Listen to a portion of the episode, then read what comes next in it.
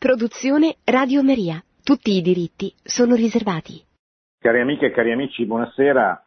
Dedicheremo questo martedì alla presentazione del terzo capitolo dell'esortazione apostolica del Santo Padre Gaudete et exultate.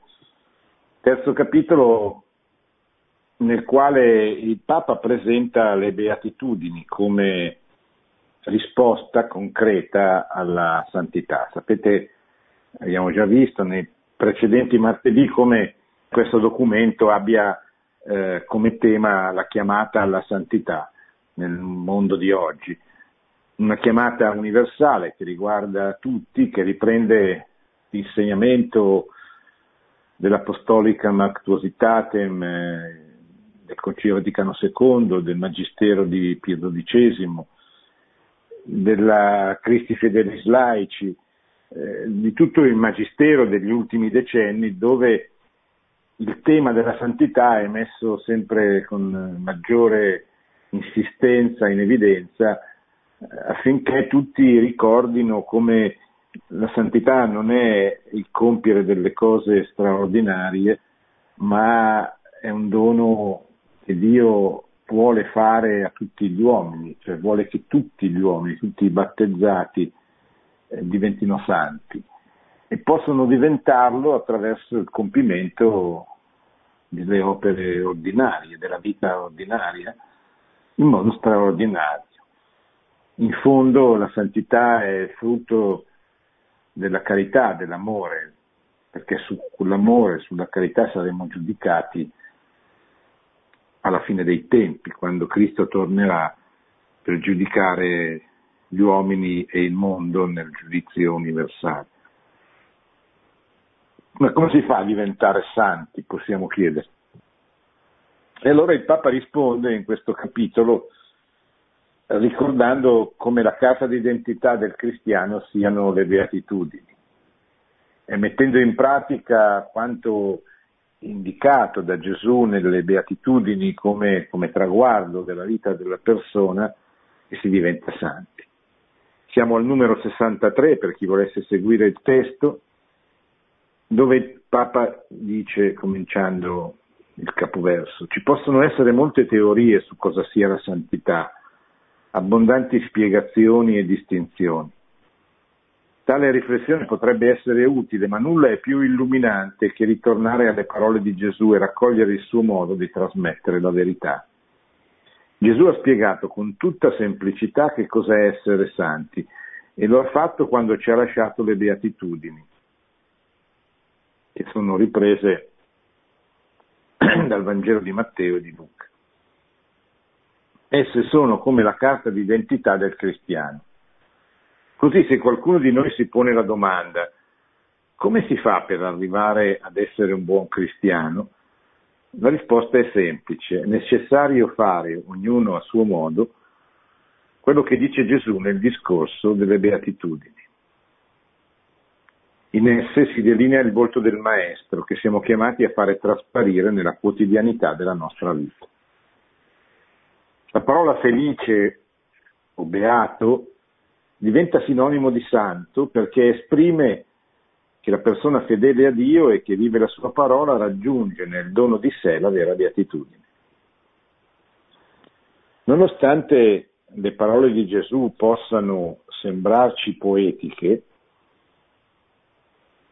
tuttavia vanno molto controcorrente rispetto a quanto oggi è abituale, a quanto si fa nella società. E anche se questo messaggio di Gesù ci attrae, in realtà il mondo ci porta verso un altro stile di vita. Le beatitudini in nessun modo sono qualcosa di leggero o di superficiale, al contrario, possiamo viverle veramente solamente se lo Spirito Santo ci pervade con tutta la sua potenza e ci libera dalla debolezza, dell'egoismo, della pigrizia e dell'orgoglio. Se uno leggesse così astrattamente le beatitudini potrebbe pensare, lo vedremo adesso esaminandole una, esaminandole una per una, potrebbero apparire come delle rinunce a, a operare nel mondo. no? il mite, il pacifico. In realtà non c'è più, non c'è nulla di più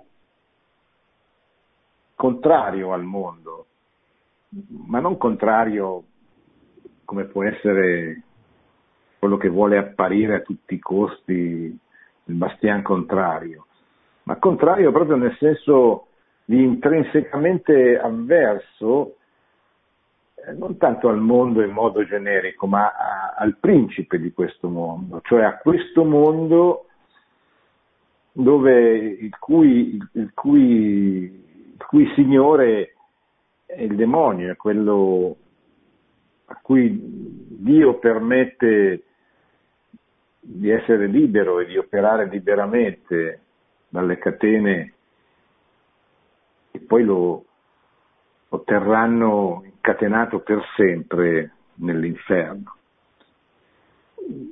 È una idea importante questa de, del mondo che ricorre spesso nel, nel cristianesimo, risponde, ricorre spesso in tutto il Magistero dei Papi e anche in questo di Papa Francesco, dove la sua intenzione di mostrare anche sulla base dell'insegnamento del, del suo maestro eh, Sant'Ignazio, non dimentichiamoci che eh, Bergoglio è un gesuita, eh, sulla base dell'insegnamento del grande santo, soprattutto suoi, negli esercizi spirituali, il mondo è sempre l'alternativa a Gesù, a Cristo, al Signore della storia. E nella storia il mondo è ciò che si oppone a Cristo. Certo, il mondo che Dio ha creato è buono, cioè noi sappiamo come, come tutto ciò che Dio ha creato, lo leggiamo nella Genesi, è la cosa buona. Ma poi subentrò il peccato dei nostri progenitori, il peccato di Adamo ed Eva.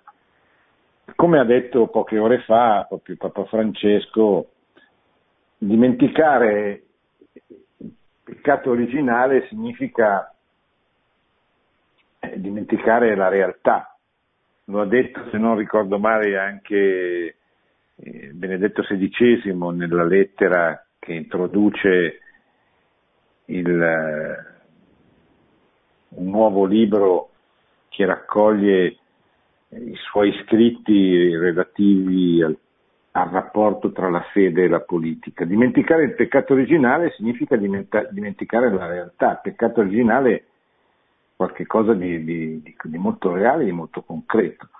E nella storia il peccato originale ha determinato eh, una, fari, una ferita che ha fatto sì che il mondo dopo il peccato originale non fosse più eh, il mondo del paradiso terrestre che Dio aveva creato come un giardino per favorire la vita dell'uomo, ma è diventato un luogo di combattimento sostanzialmente fra le forze del bene e quelle del male. Un combattimento a lieto fine, perché sapremo, sappiamo che alla fine Cristo ha vinto la, mo- che Cristo ha vinto la morte e che quindi alla fine eh, dei tempi ciò apparirà, ma tuttavia eh, il, tempo, il tempo storico rimane un tempo di, di, di lotta e di combattimento. In più c'è questo mondo moderno, il mondo nato dalla modernità, cioè da questa grande apostasia che è una sorta di, di, di rivoluzione contro la Chiesa che tende a espellere la religione dalla vita pubblica e a demolire quella civiltà cristiana eh, che la prima evangelizzazione aveva costruito dopo dal IV secolo in poi.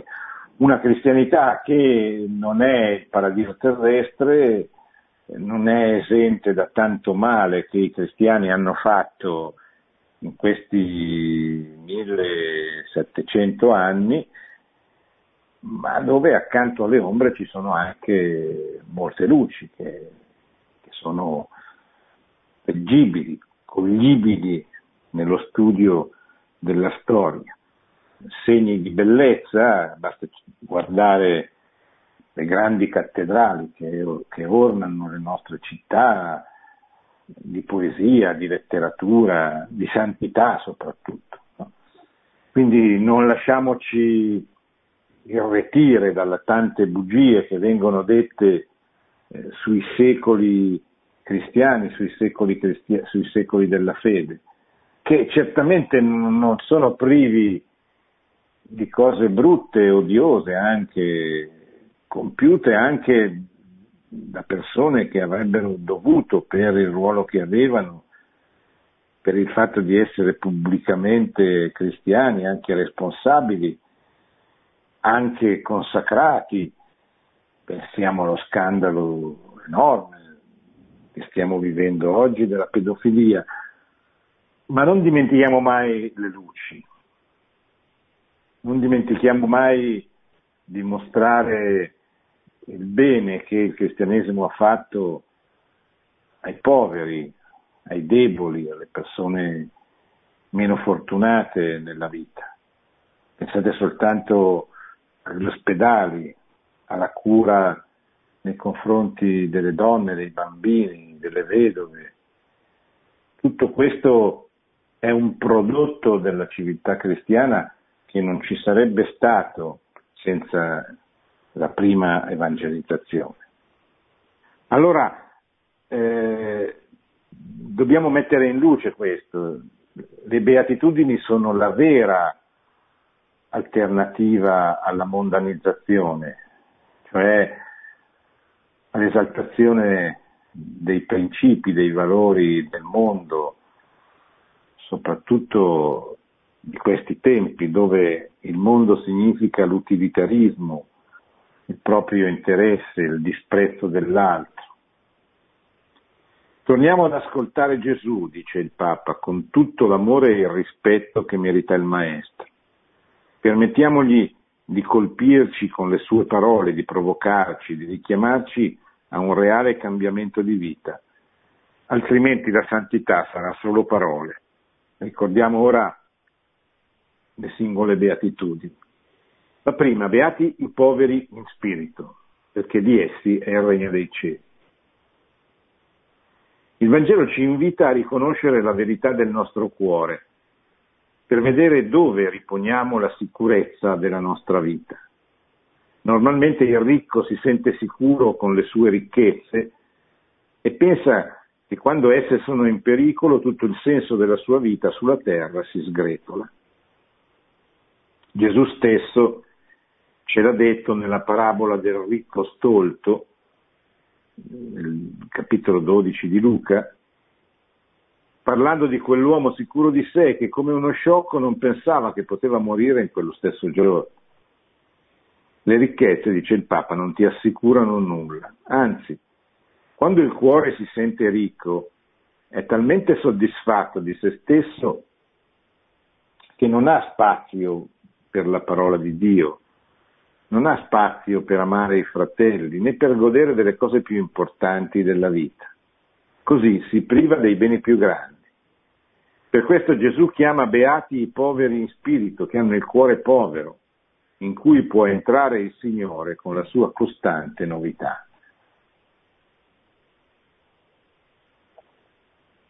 È un po' il contrario della mentalità dominante, soprattutto oggi, dove il consumo, il denaro hanno preso il posto delle grandi ideologie dell'epoca moderna e hanno allontanato se si può dire ancora di più, gli uomini che si sono lasciati irretire da questa forma mentis da Dio. Le grandi ideologie allontanavano gli uomini da Dio offrendo agli uomini delle alternative. Il relativismo, il consumismo, l'ateismo pratico, il materialismo pratico dei nostri giorni, dell'epoca post-ideologica, allontana gli uomini da Dio semplicemente oscurandolo, immergendo, cercando che, di fare sì che il, la creatura si immerga in un fango di, di consumismo, di relativismo, di edonismo, di ricerca esasperata del piacere, che sostanzialmente tende a nascondere, a occultare, a mandar via dalla, dall'attenzione ogni problema che possa essere, possa riguardare la verità, il bene, il bello, Dio sostanzialmente. Questa povertà di spirito è molto legata con quella santa indifferenza che proponeva Sant'Ignazio di Loyola, nella quale raggiungiamo una bella libertà interiore. Per questa ragione, leggiamo negli esercizi di Sant'Ignazio, è necessario renderci indifferenti verso tutte le cose create, in tutto quello che è permesso alla libertà del nostro libero arbitrio e non le è proibito, in modo da non desiderare da parte nostra la salute più che la malattia, la ricchezza che, più che la povertà, l'onore più che il disonore, più la vita lunga piuttosto che quella breve, e così in tutto il resto. È uno degli atteggiamenti che all'inizio degli esercizi, nella prima settimana, Ignazio vuole che penetrino, mm, credo nella seconda, mi sono sbagliato, penetrino nell'anima che si sta esercitando. Dici tu devi essere distaccato, indifferente, indifferente alla, alla ricchezza o alla povertà, indifferente all'onore, indifferente alla vita lunga piuttosto che breve, indifferente alla croce o no, alla sofferenza. Tu devi credere che Dio farà a ciascuno di noi il meglio per la nostra felicità eterna, per la nostra salvezza. Quindi quando ti capita una cosa che per te è negativa, in realtà eh, è Dio che attraverso quella cosa vuole, vuole spiegarti qualche cosa, vuole portarti ad un livello più alto di santità, vuole soprattutto che il tuo cuore non sia attaccato a nulla. Guardate che è una cosa difficilissima perché eh, è facile da un certo punto di vista individuare il peccato e dire anche a noi stessi dobbiamo essere contrari a quella cosa lì che è un peccato. Ma ci sono dei beni nella vita, dei beni veri, grandi, oggettivi. No? Pensate a tutti gli affetti familiari, l'amicizia, alla bellezza proprio che c'è nella vita, nella creazione, che è un segno di quella, di quella bellezza straordinaria che Dio mise nella creazione stessa e che è eh, così simbolicamente raccontata nei, nei, primi, nelle, nei, primi, capitoli della Genesi. No? Eh, cioè la vita è, è, è, è veramente buona e bella, perché è un dono di Dio, è Dio che infonde la vita nelle persone e che e, e noi, soprattutto i genitori, sono i cooperatori di Dio nel dare alla luce una nuova creatura nella quale Dio infonde l'anima, cioè quindi infonde l'eternità nell'atto del, del concepimento. Ebbene, eh, noi sulla base di quello che ci dice Ignazio, Sant'Ignazio, dobbiamo cercare, ed è un lavoro molto difficile, è un lavoro su se stessi, su ciascuno, che ciascuno di noi deve fare, ma è un lavoro che porta, lo vedremo poi all'ultima delle beatitudini, porta alla pace, alla pace interiore. Luca non parla di una povertà di spirito, ma di essere poveri e basta, e così ci invita anche a un'esistenza austera e spoglia. In questo modo ci chiama a condividere la vita dei più bisognosi, la vita che hanno condotto gli apostoli, in definitiva conformarci a Gesù, che da ricco che era si è fatto povero. Poi nella vita di Gesù, nella vita pubblica, vediamo la sua predilezione per i poveri, per gli ammalati, il fatto che voglia sempre andare a cercarli, che non voglia mai fare mancare loro anche nei momenti di, di, di, di maggiore persecuzione. Gesù non vuole mai rinunciare a lasciare la sua presenza, lasciare il suo segno verso un lebroso, verso un ammalato, verso un povero, verso una persona che, o un gruppo di persone che sono state colpite in qualche maniera dalla vita. Essere poveri nel cuore, questo è santità. Seconda beatitudine, beati i miti, perché avranno in eredità la terra.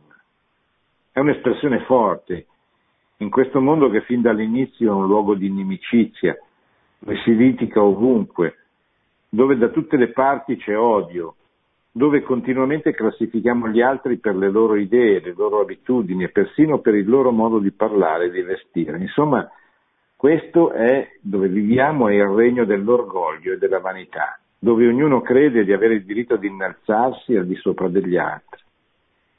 Tuttavia, nonostante sembri impossibile, Gesù propone un altro stile, la mitezza, beate, beati i miti. È quello che lui praticava con i suoi discepoli e che contempliamo nel suo ingresso in Gerusalemme.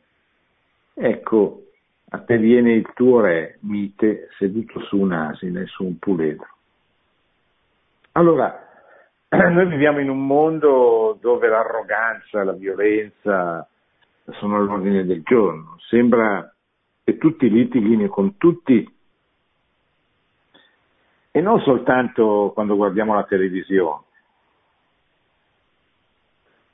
non soltanto quando assistiamo a dibattiti pubblici, a, scontri politici, ideologici, ma è un po' nella vita ordinaria che mi pare di cogliere questa, dire, questa diffic- difficoltà ad andare d'accordo, questa disponibilità allo scontro, alla contrapposizione, al litigio, che rende veramente pesante, brutta, triste la vita, anche la vita ordinaria.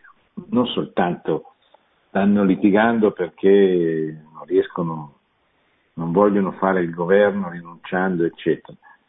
E questo non è bello, non è giusto, ma è più comprensibile. Ma vediamo che spesso la gente litiga, la gente normale come noi litiga per, per delle cose che non hanno alcun valore, che non si capisce neanche quale sia il fascino del possedere certe cose e non lasciare che se ne impadroniscano altri, eccetera. C'è proprio come dire, come se si fosse, come se fosse penetrato nel cuore degli uomini, sempre di più. Mi direte, ma è sempre stato così? Sì, non sempre però con questa insistenza, con cui mi pare oggi di vedere una litigiosità che contagia tutti, eh, che contagia anche gli ambienti migliori. Imparate da me, disse Gesù, che sono mite e umile di cuore, troverete ristoro per la vostra vita. Se viviamo agitati, dice il Papa, arroganti di fronte agli altri, finiamo stanchi e spossati. Ma quando vediamo i loro limiti e i loro difetti con tenerezza e mitezza, e senza sentirci superiori, possiamo dare loro una mano ed evitiamo di sprecare energie in lamenti inutili. Per Santa Teresa di Lisieux, Santa Teresina, la giovane che morì a 24 anni, che non è mai stata fuori dal suo convento, ma che la patrona delle missioni. Per Santa Teresina la carità perfetta consiste nel sopportare i difetti altrui, non stupirsi assolutamente delle loro debolezze. Paolo menziona la mitezza come un frutto dello Spirito Santo e propone che se qualche volta ci preoccupano le cattive intenzioni del fratello, ci avviciniamo per correggerle, ma con spirito di dolcezza, e ricorda che tu vigila su te stesso per non essere tentato anche tu. La mitezza, la dolcezza è il modo che ci mette nelle condizioni di dire qualsiasi cosa al nostro fratello che sbaglia. Perché non appare quell'arroganza, quel giudizio che allontana e non aiuta la persona che si sente giudicata a rinunciare al male, all'errore, alla cosa sbagliata che ha fatto, che sta facendo. È una verità fondamentale per l'apostolato. Se, se noi vogliamo poter arrivare a dire a una persona che sbaglia, dobbiamo creare le condizioni per cui questa persona non si senta aggredita, non si senta offesa quando le diremo quello che dobbiamo dire. Quindi la mitezza è fondamentale per dare la possibilità alla persona che frequentiamo di aprirsi e quindi di metterci nelle condizioni di poter dire a questa persona eh, anche dove sbaglia. La mitezza è un'altra espressione della povertà interiore, di, di, di chi ripone la propria fiducia solamente in Dio. Di fatto nella Bibbia eh, si usa spesso la medesima parola per riferirsi ai poveri e ai miti. Qualcuno dice, il Papa potrebbe dire, ma se appaio mite, la gente dirà che sono debole, che sono stupido. Lasciamoglielo dire, risponde. Ricordiamoci che reagire con umile mitezza, questo è santità. Altra beatitudine, beati quelli che sono nel pianto, perché saranno consolati. Il, mo- il mondo ci prepone il contrario, il divertimento, il godimento, la distrazione, lo svago, e ci dice che questo è ciò che rende buona la vita. Il mondano ignora, guarda dall'altra parte quando ci sono problemi di malattia o di dolore in famiglia o intorno a lui. Il mondo non vuole piangere, preferisce ignorare le situazioni dolorose, coprirle, nasconderle. Si spendono molte energie per scappare dalle situazioni in cui si fa presente la sofferenza, credendo che sia possibile di dissimulare la realtà, dove mai, mai può mancare la croce. Abbiamo visto in questi giorni il caso di questo bambino di Liverpool ucciso da una sentenza e da un ospedale, diciamo così, poco attento al suo dovere di proteggere la vita fino alla fine. Eh, ma il caso di Alci, come il caso di Charlie, ci dimostrano che il mondo non vuole la sofferenza non la vuole perché costa troppo al servizio sanitario, allora bisogna eliminare gli anziani anzitutto, con l'eutanasia. I bambini malati gravi che costano troppo perché comportano cure complicatissime. Eh, ma questo, questo è il mondo. Il cristiano è sempre per la vita. E se il mondo non vuole guardare il dolore, la sofferenza, vorrebbe che non esistesse, ma siccome esiste, è reale, allora cerca di confinarla. No?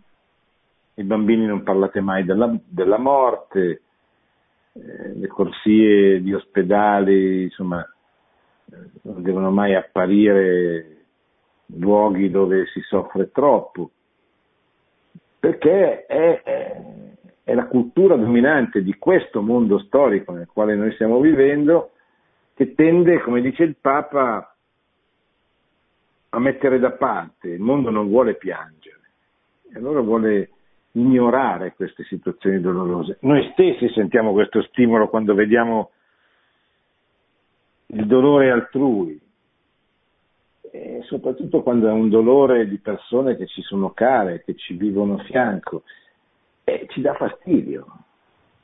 perché scombussola i nostri ritmi abitudinari. Allora la persona che vede le cose come sono realmente si lascia trafiggere dal dolore, piange nel suo cuore, è capace di raggiungere le profondità della vita e di essere veramente felice. La persona, come Dio comanda, non fugge davanti al dolore, non tanto al proprio, ma anche proprio al dolore della società, delle, delle persone con cui vive. Si lascia trafiggere, lo accetta, ma gli dà una ragione. Quella persona è consolata, ma con la consolazione di Gesù e non con quella del mondo. È Gesù che entra dentro il cuore di quella persona, si è resa disponibile e gli porta anzitutto la pace. Guardate che la, la, la mancanza di pace interiore spesso è una conseguenza dell'avere messo se stessi al centro di tutto. Perché l'uomo è stato creato per donare e se non dona, non trasmette, si ammala. Se si concentra esclusivamente su se stesso, si ammala, perché va contro la sua natura. Quella persona invece è consolata, ma con la consolazione di Gesù che è diversa da quella del mondo. Così può avere il coraggio di condividere le sofferenze altrui e smette di fuggire dalle situazioni dolorose. In tal modo scopre che la vita ha senso nel soccorrere un altro nel suo dolore, nel comprendere l'angoscia altrui, nel dare sollievo agli altri. C'è più gioia nel dare che nel ricevere, dice il Vangelo. Questa persona sente che l'altro è carne della sua carne, non teme di avvicinarsi fino a toccare la sua ferita, ha compassione fino a sperimentare che le distanze si annullano. Sapere piangere con gli altri, questo è santità, come dice San Paolo nella lettera ai Romani. Piangete con quelli che sono nel pianto. Altra beatitudine, beati quelli che hanno fame e sete della giustizia, perché saranno saziati. Fame e sete sono esperienze molto intense, perché rispondono a bisogni primari e sono legate all'istinto di sopravvivenza. Ci sono persone che con tale intensità aspirano alla giustizia e la cercano con un desiderio molto forte. Gesù dice che costoro saranno saziati, giacché presto o tardi la giustizia arriva e noi possiamo collaborare perché sia possibile, anche se non sempre vediamo i risultati di questo impegno. Ma la giustizia che propone Gesù non è come quella che cerca il mondo, molte volte macchiata da interessi meschini, manipolata da un lato o dall'altro. La realtà ci mostra quanto sia facile entrare nelle combricole della corruzione, far parte di quella politica quotidiana del do perché mi diano, in cui tutto è commercio. E quanta gente soffre per le ingiustizie? Quanti restano ad osservare impotenti come gli altri si danno il cambio a spartirsi la torta della vita? Alcuni rinunciano a lottare per la vera giustizia e scelgono di salire sul carro del vincitore. Questo non ha nulla a che fare con la fame e la sede di giustizia che Gesù elogia. Tale giustizia incomincia a realizzarsi nella vita di ciascuno quando si è giusti nelle proprie decisioni, quando si esprime poi nel, che, si esprime poi nel cercare la giustizia per i poveri e per i deboli. Certo, la parola giustizia può essere sinonimo di fedeltà alla volontà di Dio con tutta la nostra vita, ma se le diamo un senso molto generale, dimentichiamo che si manifesta specialmente nella giustizia con gli indifesi. Chiaro che eh, quando nacque quella grandissima istituzione cristiana nel Medioevo, la cavalleria, la cavalleria, il cavaliere poi difende la fede, difende la giustizia, il bene, però anzitutto nasceva per difendere la vedova, per difendere il debole, il povero, colui che non ha la forza di difendersi. Ecco il cavaliere. Ma il cavaliere non è soltanto quello dell'undicesimo, del dodicesimo secolo, eccetera, ma il cavaliere è oggi, è quello che di fronte a un'ingiustizia alza la mano, interviene. Eh, c'è poi una, una, cavalleria istituzionalizzata che dovrebbe essere la polizia, che dovrebbero essere i carabinieri, quando noi, il cui, il cui scopo interno è quello di difendere la giustizia, cioè di dare al debole la possibilità di non essere sopraffatto dal più violento. Cercare la giustizia con fame e sete questo è santità. Beh, ultima, ultima per questa sera, poi ce ne sono delle altre che... Beati i misericordiosi perché troveranno misericordia. La misericordia ha due aspetti, dice il Papa, è dare, aiutare, servire gli altri e anche perdonare, comprendere. Non dimentichiamoci la misericordia ha anche questa dimensione spirituale, no? il perdono. Matteo riassume questo in una regola d'oro, tutto quanto vorrete che gli uomini facciano a voi, anche voi fatelo a loro. Catechismo, il catechismo della Chiesa Cattolica, ci ricorda che questa legge si deve applicare in ogni caso, è il numero 1789 in modo speciale quando qualcuno talvolta si trova ad affrontare situazioni difficili che rendono incerto il giudizio morale. Dare e perdonare è tentare di riprodurre nella nostra vita un piccolo riflesso della perfezione di Dio, che dona e perdona in modo sovrabbondante. Per questo motivo nel Vangelo di Luca non troviamo siate perfetti, ma siate misericordiosi, come il Padre vostro è misericordioso. Non giudicate e non sarete giudicati, non condannate e non sarete condannati, perdonate e sarete perdonati, date e vi sarà dato. E dopo Luca, San Luca aggiunge qualcosa che non dovremmo trascurare. Con la misura con la quale misurate sarà misurato a voi in cambio. La misura che usiamo per comprendere e perdonare verrà applicata a noi per perdonarci. La misura che applichiamo per dare sarà applicata a noi nel cielo per ricompensarci. Non ci conviene dimenticarlo. Gesù non dice beati quelli che programmano vendetta, ma chiama beati coloro che perdonano lo fanno sempre, 70 volte 7. Occorre pensare che tutti noi siamo un esercito di perdonati, dice il Papa. Tutti noi siamo stati guardati con compassione divina.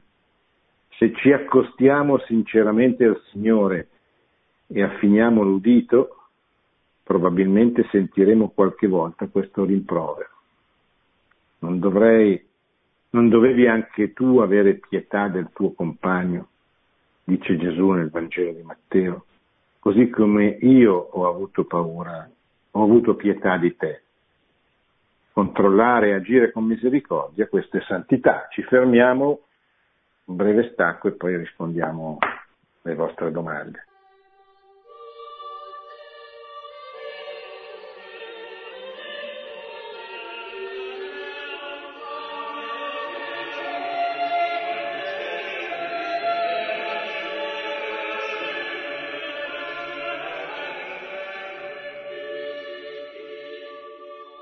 Pronto? Pronto? Prego. Oh, io mi chiamo Vincenzo, chiamo da Caserta. Io vorrei eh, portare una testimonianza.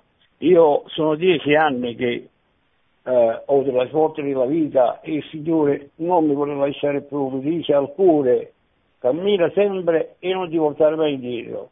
Io nella vita ho avuto tutto dal Signore, sono stato anche guarito dalla malattia, uh, tutti i giorni uh, mi sento guidare dallo Spirito perché io ho, ho fatto per 5-6 anni la carità, ho dato gli ammalati, uh, ho fatto tutto che una, una sera, anzi una notte, verso le due e mezzo, all'improvviso mi sono girato nel letto e al mio capezzale ho visto il Signore, lo spirito si è fatto vedere e poi è scomparso. Allora dico in me stesso, noi dobbiamo amare, aiutare, perdonare, accogliere. Che il Signore si fa anche vedere. Io da stamattina ho servito tre messe, abbiamo fatto tre suppliche e il Signore mi dice sempre che io devo avanti e la mia vita è guidata dallo Spirito di Dio ma quando si parla di evangelizzare vicino alle persone, ma non lo so che succede. Se gli spiegate di sentire, andate in parrocchia, fate la preghiera. Ma io non lo so, a volte le persone si fanno talmente brutte che non lo vogliono sentire. Noi dobbiamo evangelizzare. L'essere umano deve capire bene la parola di Signore, altrimenti non può cambiare. Sì. Va bene Vincenzo, eh, ha ragione, eh, bisogna evangelizzare, cioè bisogna portare il Vangelo, attraverso, attraverso la nostra testimonianza, essenzialmente attraverso il nostro amore. Le persone devono capire che gli vogliamo bene e allora forse così sono più disponibili ad aprirsi affinché eh, poi sia, sia, il Signore che li converte. Noi possiamo preparare la strada, possiamo togliere gli ostacoli, spiegare che quelli che per loro sono degli ostacoli non sono degli ostacoli, sono dei falsi ostacoli. Cioè noi dobbiamo tenere pulita la strada davanti alla casa dove poi il Signore deve entrare. Pronto? Pronto, buonasera Prego. dottore Vernissi, sono Denis, chiamo dalla provincia di Verona. Sì, sì. Eh, vorrei eh, chiederle, alla forza sì. di un cristiano è senz'altro la preghiera, ma come si può in un mondo così caotico, così anche ingiusto, anche così sadico a volte, dove i mass media dipingono tutto il più brutto che c'è in ogni situazione, sì. eh, rimanere aggrappati alla fede, cioè non perdere. Io soffro anche di depressione, quindi tendo un po' a stare ancora più male, sono una persona sensibile anche. Eh, come si può cioè, reagire di fronte a tanta crudeltà a volte che c'è nel mondo, anch'io, cioè io mi sento un, pecca- un peccatore ovviamente, anch'io cioè, cerco di pregare, di mettercela tutta, ho anche un disagio nella mia vita, però di fronte alle situazioni il cristiano cosa può fare oltre alla preghiera e a compiere al limite opere di misericordia? Siamo un po' disarmati noi cristiani, dottor Invernizio, no? Sembra così, anche lei, forse la nostra forza è proprio nella debolezza, non lo so. Sì, ma vede, secondo me dipende poi anche da, da come uno deve incarnare secondo il suo, suo stato. Cioè è chiaro che se uno fa il giudice, il carabiniere, il poliziotto, il professore, cioè dipende quali sono le responsabilità pubbliche che una persona ha. Allora le beatitudini che valgono per tutti devono essere calate dentro il ruolo che uno ha dentro la, la, la società. Eh, certamente la preghiera è la cosa più importante perché non è un modo di dire quando Gesù dice se, se avete fede quello che chiederete vi sarà dato nella preghiera. E non è un modo di dire, il problema siamo noi che non abbiamo fede ne abbiamo pochina, pochina, pochina. Ma se no i risultati ci sarebbero sempre che siano conformi alla volontà di Dio. Oltre alla preghiera ci deve essere poi l'impegno eh, temporale, cioè ciascuno di noi, se non è un monaco di stretta osservanza, se non è un monaco di clausura è chiamato a fare tutta una serie di cose che deve fare bene. Il nostro lavoro, il nostro apostolato, ma anche proprio il nostro lavoro, la nostra professione va fatta bene, con giustizia, ma anche con bellezza, con impegno. Tendenzialmente dobbiamo tendere a fare le cose al meglio, alla perfezione. E non è che non si debba a volte esercitare anche una certa eh, fortezza, che è una, una virtù cardinale. Gesù nel Tempio usa la forza per scacciare i mercanti. Non è il suo stile abituale, no, certo, sparate da me che sono mite e umile di cuore, ma, ma non è che abbia perso le staffe in quella circostanza. Ma cioè, non possiamo immaginare che il figlio di Dio così si arrabbi. Ha deciso, cioè ha valutato che fosse giusto intervenire con quella modalità di fortezza, di forza con cui è intervenuto. Ecco, eh, anche lo Spirito Santo ci aiuterà a capire come dobbiamo comportarci, come dobbiamo intervenire nelle diverse circostanze della nostra vita. E quindi stiamo attenti, stiamo, cerchiamo di rispondere allo Spirito Santo che ci farà capire, ci mostrerà la strada che dobbiamo prendere. Pronto? Pronto? Prego, Pronto? signora. È in linea, prego, parli fuori. Sì. E io volevo... Da dove chiama? Anna. Da dove chiama, signora? Da Roma. Ah, bene. Volevo fare una testimonianza fatto, sul fatto del perdono, perché io ho avuto mio marito, diciamo, adesso è morto, va bene, cioè eh, era sposato con un'altra donna per cui poi dopo questa donna ha visto che si è ammalato e l'ha rimandato in Italia. Io l'ho accudito fino all'ultimo proprio dimostrando ai miei figli che cos'è il perdono, no? È una grazia che il Signore ci dà. E ecco questo volevo dire, che su tante sconfitte, tante umiliazioni, poi c'è sempre l'aiuto di Dio, nel senso che ti dà lo Spirito Santo per attraversare tutte queste queste tempeste, ecco. E poi per quanto riguarda la, la preghiera di quel ragazzo che parlava, io ho notato che nella consacrazione, eh, anche se di fuori stanno giocando a pallone i bambini, sento un silenzio meraviglioso, che solo Dio sì. può fare questi miracoli, perché sennò, ecco questo volevo dire, Sì. per quanto riguarda ecco, il perdono e questa cosa qui. Sì, grazie signora, grazie. Pronto? Pronto? Prego. Prego, in Salve, linea. buonasera. Sono Buonasera. Salvatore da Milano. Sì, Volevo chiederle, quando la povertà può mettere in crisi anche una famiglia, come facciamo a spiegarlo ai nostri figli o alla moglie che comunque può essere una virtù e può bastare l'amore di 33 anni di matrimonio in questo momento difficilissimo per la nostra famiglia? Grazie, l'ascolto per radio. Sì, ma la povertà, eh, la povertà che, di cui parla il Signore è la povertà del cuore che, che- che- che cerca solo Dio sostanzialmente. Beati i poveri di spirito.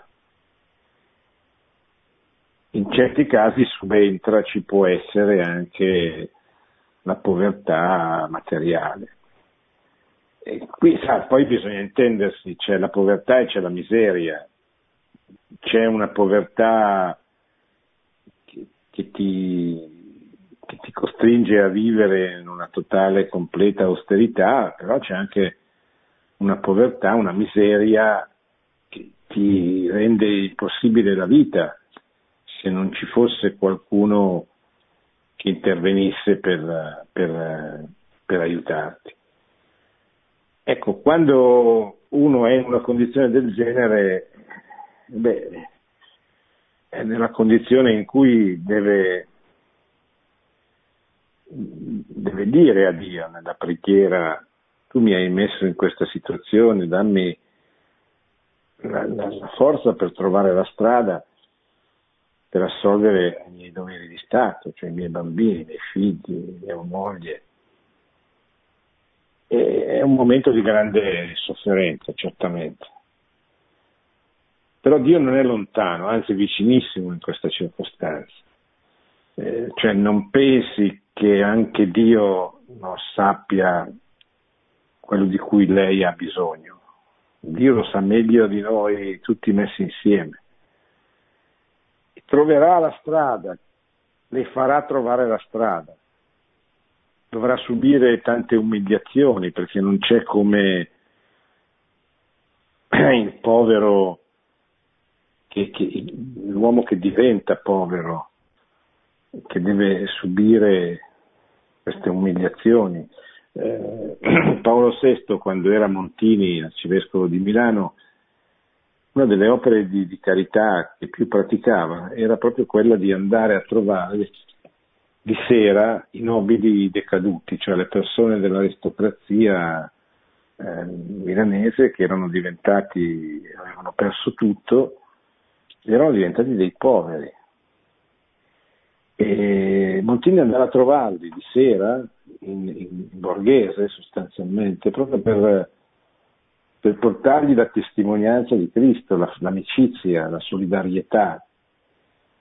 Naturalmente non voleva che la gente vedesse questo gesto, perché si rendeva conto che queste persone diventate povere avevano il coraggio di chiedere di essere aiutate, perché, perché per loro era contrarissimo al loro modo di vivere. Allora, allora lui va incontro, come, come Gesù prende l'iniziativa, non aspetta di essere chiamato, prende l'iniziativa, questo è bello, importante. Pronto? Pronto? Prego, prego. Pronto, dottore Vernizzi? Sì. Dove chiama? Da, chiamo dalla provincia di Arezzo.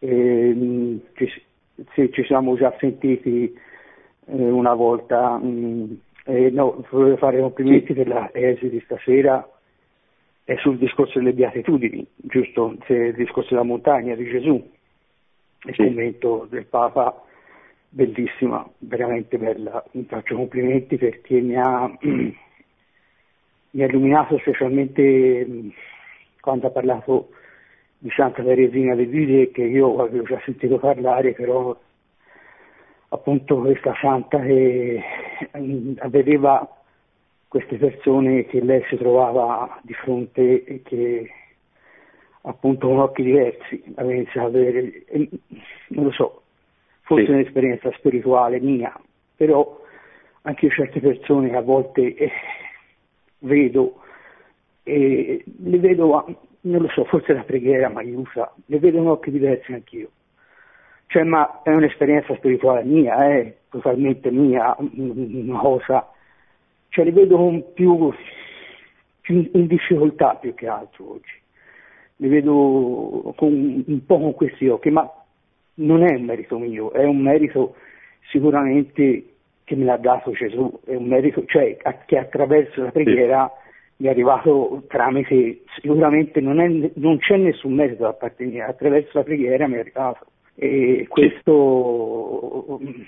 eh, mi torna, mi torna tutto, le, le ha detto anche eh, negli esercizi di, di, di, di, Santa, mm, di, di Loyola, ora mi ricordo me. Di Sant'Ignazio, sì. Eh, di Sant'Ignazio di Loyola, però eh, eh, tutto questo che lei ha detto mi torna, perché mi accorgo però quello mi ha aiutato più di tutti, sì. come le disse anche l'altro, è proprio la preghiera, è, il, è, il convo- è certo. praticamente il vettore di tutto. Io senza la preghiera non sono niente, cioè sì. mh, è proprio quello che mi ha aperto tutte queste porte. Io sto meglio, sì, grazie. sicuramente anche dalla riflessione si esce. Grazie, sì, volevo aggiungere rispetto alla telefonata precedente, quel signore, ecco, bisogna stare attenti, la povertà subentrata può mettere in difficoltà un matrimonio, una famiglia, perché non tutti hanno la forza eh, per sopportare una condizione di privazione soprattutto quando questa non c'era precedentemente. È una grande tentazione, una grande prova. Bisogna pregare molto. Eh, pregare molto, far pregare e avere una grande disponibilità d'animo, dire che non è colpa né del coniuge né di nessuno, si subentrano queste situazioni difficili. Eh, Dio che ci mette alla prova affinché eh, da questo dolore, da questa sofferenza possa nascere un bene maggiore e soprattutto la pace del cuore, ecco, è il più grande bene che possiamo chiedere in questa vita, la pace del cuore.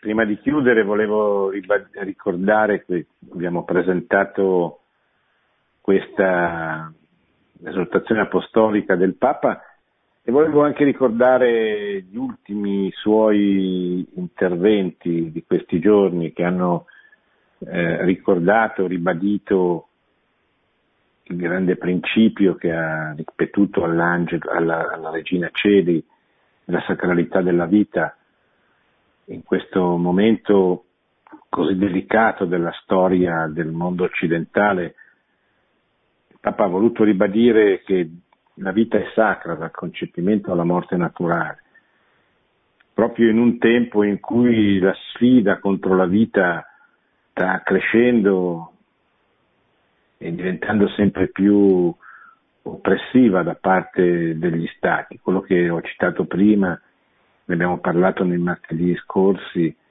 eh, cioè quello che è successo in Inghilterra ripet- già la terza volta, eh, un bambino, due bambini che vengono eh, così praticamente vengono, vengono lasciati morire, vengono uccisi perché non si ha la convinzione che la vita sia sacra dall'inizio alla fine. E questa è una grande sfida per la, per la Chiesa che va affrontata con, con molta preparazione. Certamente bisogna protestare anche pubblicamente, mostrare l'iniquità di questi interventi, però bisogna anche recuperare le persone che sono cresciute ormai da decenni in un clima di disprezzo indiretto, magari non esplicitato della vita. E queste persone non possono essere convinte soltanto dalla protesta, dalla, dalla, dalla, dalle grida, ma devono essere convinte attraverso una testimonianza di, di, di ragione, di, di, argomentazioni e anche la testimonianza delle, delle persone, delle famiglie.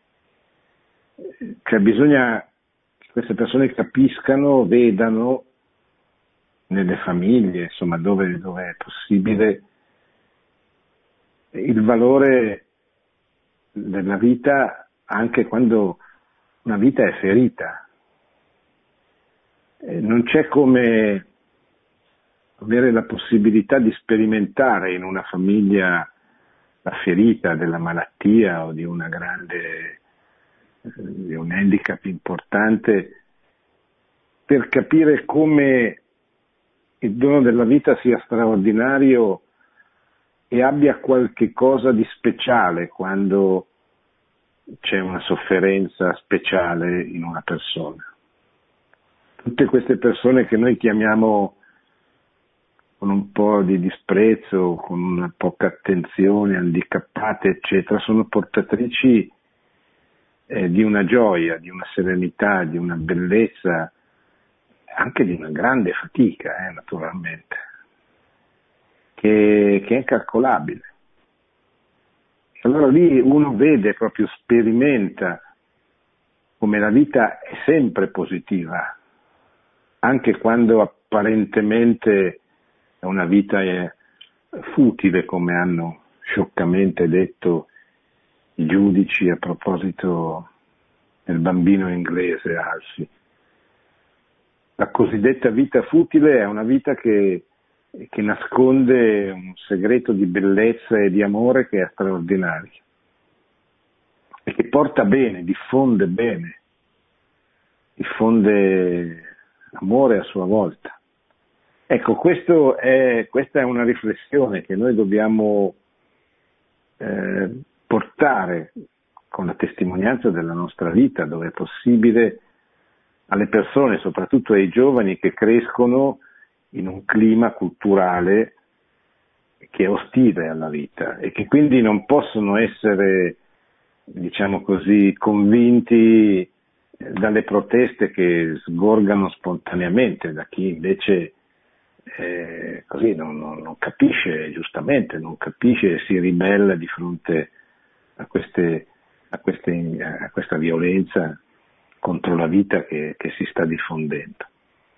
Eh, è molto importante questo perché bisogna progettare il recupero di tutte le persone che sono cresciute in un'epoca di disprezzo della vita e non hanno eh, potuto capire la bellezza, l'unicità di ogni vita che deve essere comunque accompagnata, difesa fino alla morte naturale e mai, eh, che mai deve essere accelerata e indotta. Preghiamo per, eh, per questa situazione, eh, ricordiamoci appunto anche del, dei numerosi interventi che il Papa ha fatto in questa direzione, riprendiamo tutto il lungo magistero ormai da Pio XI, da Pio XII, da Paolo VI, Romane Vite, Giovanni Paolo II, eccetera, arrivato fino a noi per ringraziare questa grande opera della Chiesa a favore della vita che, che ormai viene portata avanti da decenni e che continua con straordinario coraggio e vigore. Grazie Marco in regia, buonanotte e buona settimana a tutti. Produzione Radio Maria. Tutti i diritti sono riservati.